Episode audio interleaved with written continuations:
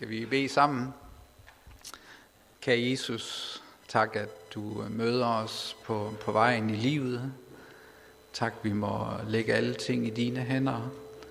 Tak, vi må have tro og forventning til, at du har en, en vej igennem de forskellige udfordringer, livet det byder os. Og tak, at du er trofast og går med hele vejen. Jesus, jeg beder, at du må åbne vores hjerter den her formiddag og lytte til, hvad du har at sige til os. Tak for din evige opmundring hver dag, og tak for din store kærlighed og omsorg til os. Amen. Jesus møder os på vejen, har jeg ligesom fundet et tema for. Øh, det billede, I kan se heroppe, det viser jo en vej, der er noget blokeret.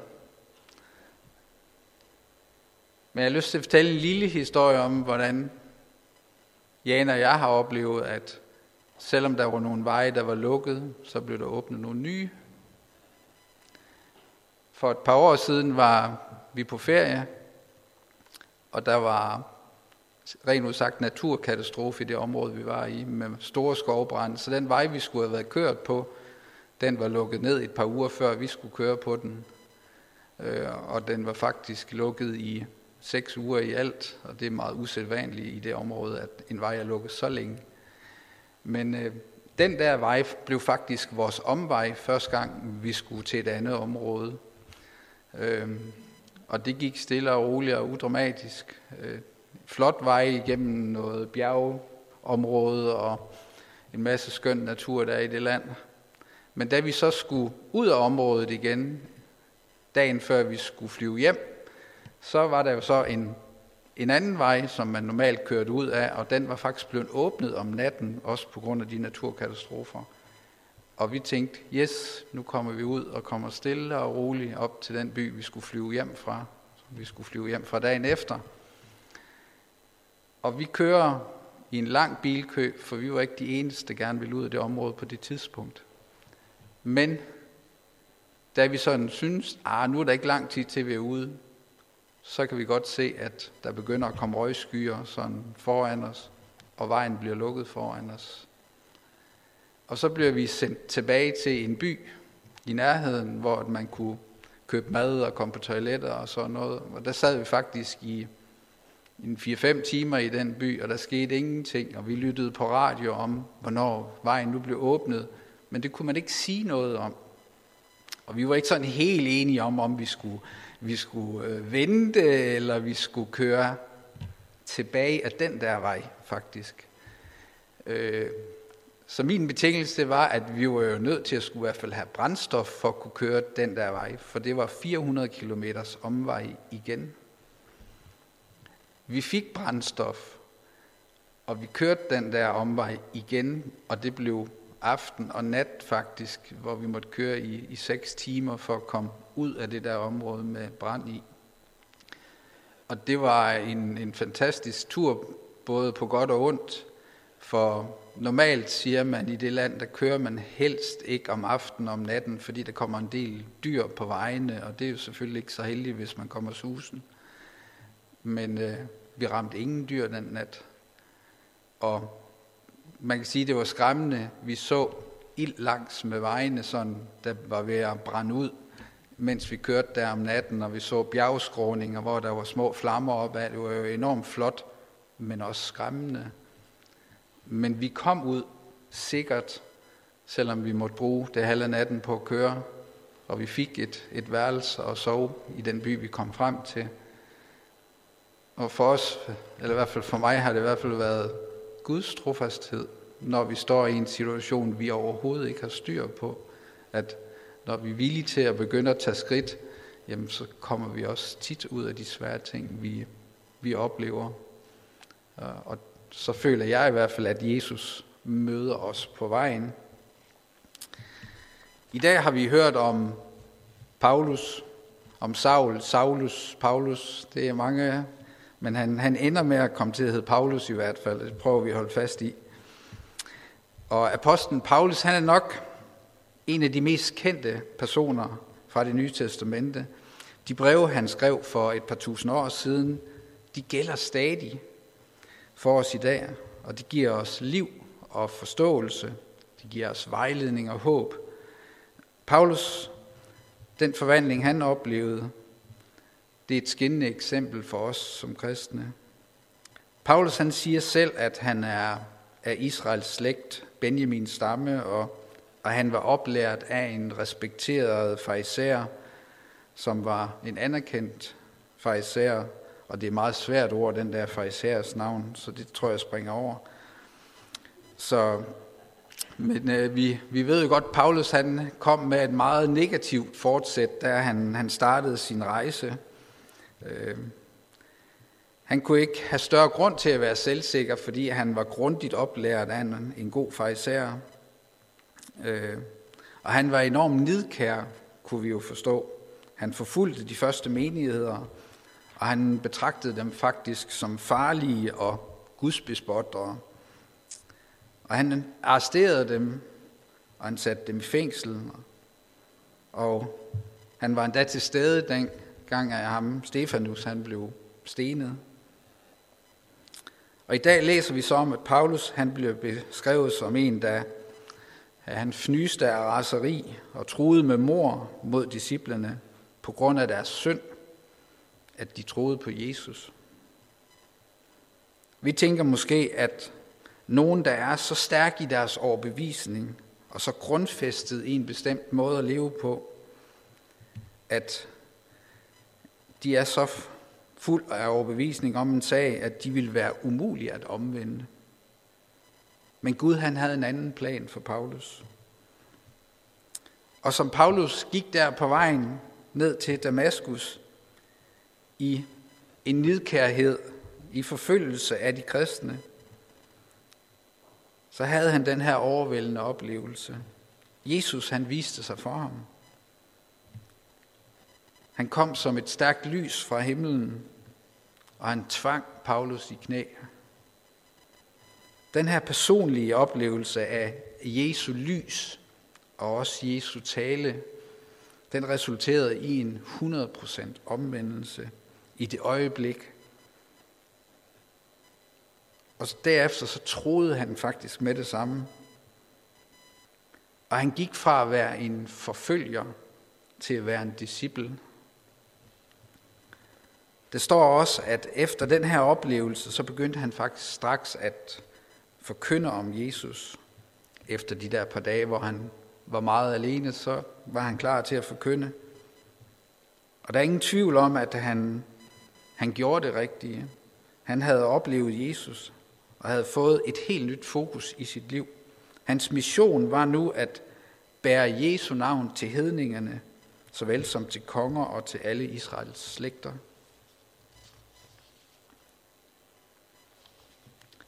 Jeg vil kalde det her en, en frelsesoplevelse for Paulus.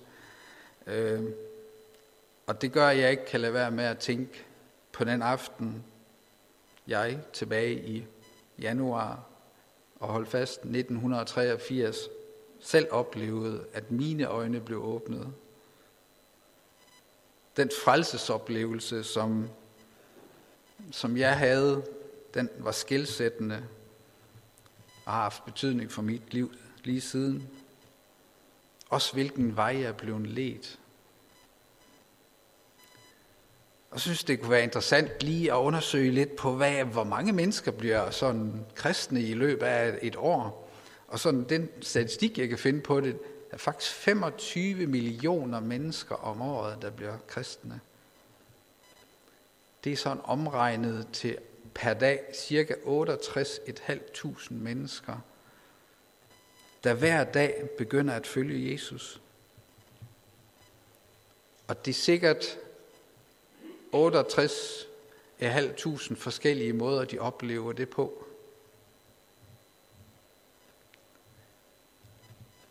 Det synes jeg er fantastisk.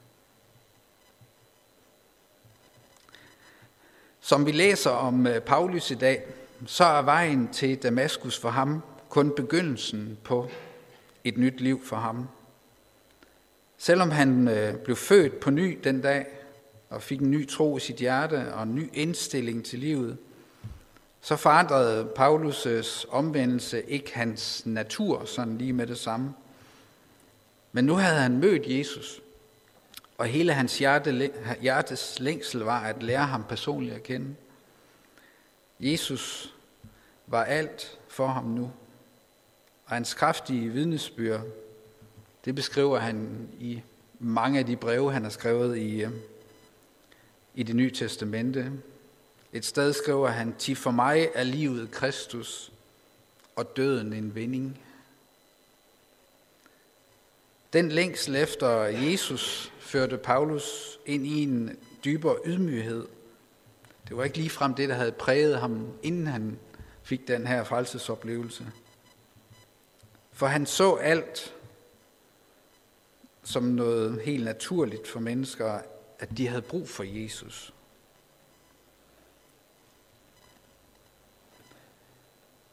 Paulus han skriver et andet sted, men alt det, jeg dengang mente, var så vældig værdifuldt, har jeg lært at regne for værdiløst på grund af Kristus.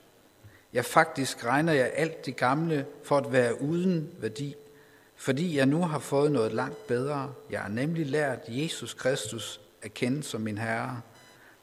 Derfor har jeg taget afstand fra min tidligere religiøsitet og kasseret den som affald. Paulus så ikke længere sig selv som noget stort, men som en, der havde brug for fuldstændig forvandling.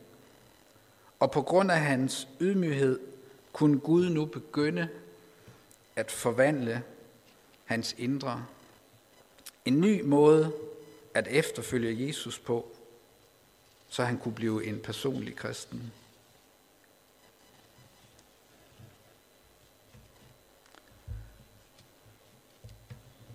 Paulus han skriver et andet sted, derved kan jeg også blive et med ham i hans lidelse og død, og fordel i den kraft, der oprejste Jesus fra de døde. Helt fra begyndelsen tvivlede Paulus ikke på, hvad der skulle gøres, og det nye testamente, det vidner om den ånd, han levede i. Ånden, som sejrede over synden og over den negative nidkærhed, han tidligere havde haft. Og han vidner om det, når han siger, ikke at jeg allerede har grebet det, eller allerede er blevet fuldkommen, men jeg jager efter det, om jeg virkelig kunne gribe det, fordi jeg selv er grebet af Jesus. Brødre, jeg mener ikke om mig selv, at jeg allerede har grebet det, men det det ene gør jeg. Jeg glemmer, hvad der ligger bagud, og strækker mig frem mod det, som ligger forud.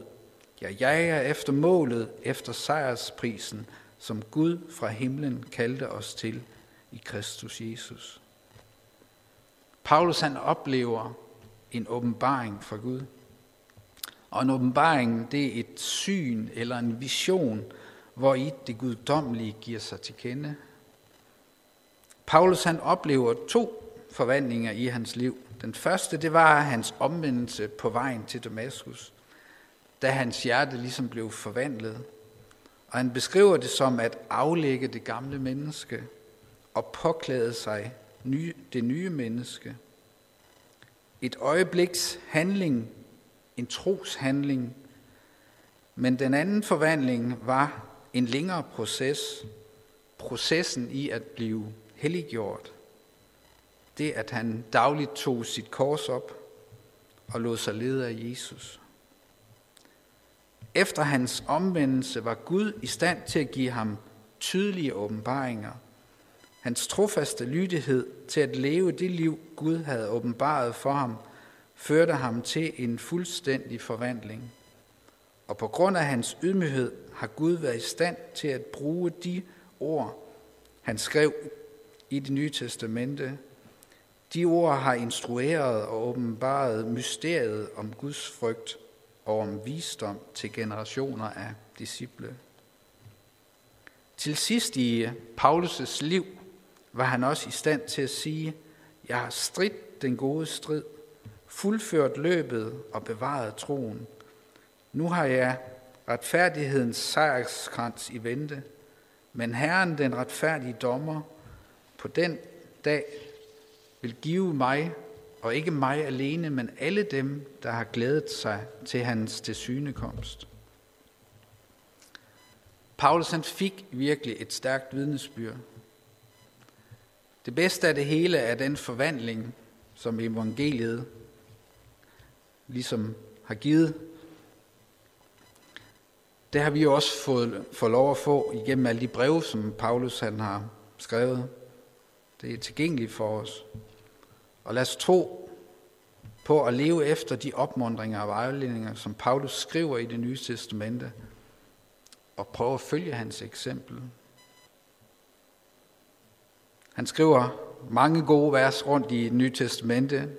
Jeg er korsfæstet med Kristus, lever ikke mere selv, men Kristus lever i mig, og mit liv her på jorden lever jeg i troen på Guds søn, der elskede mig og gav sig selv hen for mig. Tilpas jer ikke denne verden, men lad jeg forvandle ved sindets fornyelse, så I kan skønne, hvad der er Guds vilje, det gode, det som behager ham, og det fuldkommende. Alle vi, som med utilsløret ansigt i et spejl skuer Herrens herligheder, forvandles efter det billede, vi skuer, fra herlighed til herlighed, sådan som det sker ved den Herre, som ånden er. Jeg tror, vi kan forestille os, at den mand, som skrev disse ord, han er den samme, som startede med at gå til Damaskus for at true Herrens disciple, havde en meget fjendsk attitude, der forfulgte de kristne, som han mente var på en helt gal vej. Og vi må takke Gud for, at det eksempel, Paulus er blevet for os, og for alt det, han gjorde, som vi nu kan læse i evangeliet, at vi selv har fået mulighed for en frelsesoplevelse. Det håber jeg, vi har. Jeg ønsker, at for os alle, at vi i slutningen af vores liv vil være i stand til at sige, jeg har stridt den gode strid, fuldført løbet og bevaret troen. Hvis vi gør, som Paulus gjorde, så kan vi få del i det, som Jesus har lagt til rette for os. Vi må stride den gode strid, der hvor vi bor, hvor vi arbejder eller møder mennesker. Og må Guds ånd fylde os med tro, mod og et hjerte, der er vældig godt for alle mennesker. Jesus han møder os på vejen og vil lede os til at fuldføre det kald, han har givet os. Og som der er et godt ordsprog på, Herrens veje er urensagelige, og det er spændende at gå. Og der møder os mange velsignelser og oplevelser, at, at Jesus han går foran os i hverdagen. Men mest af alt, Jesus han møder os, fordi han elsker os. Lad os bede sammen.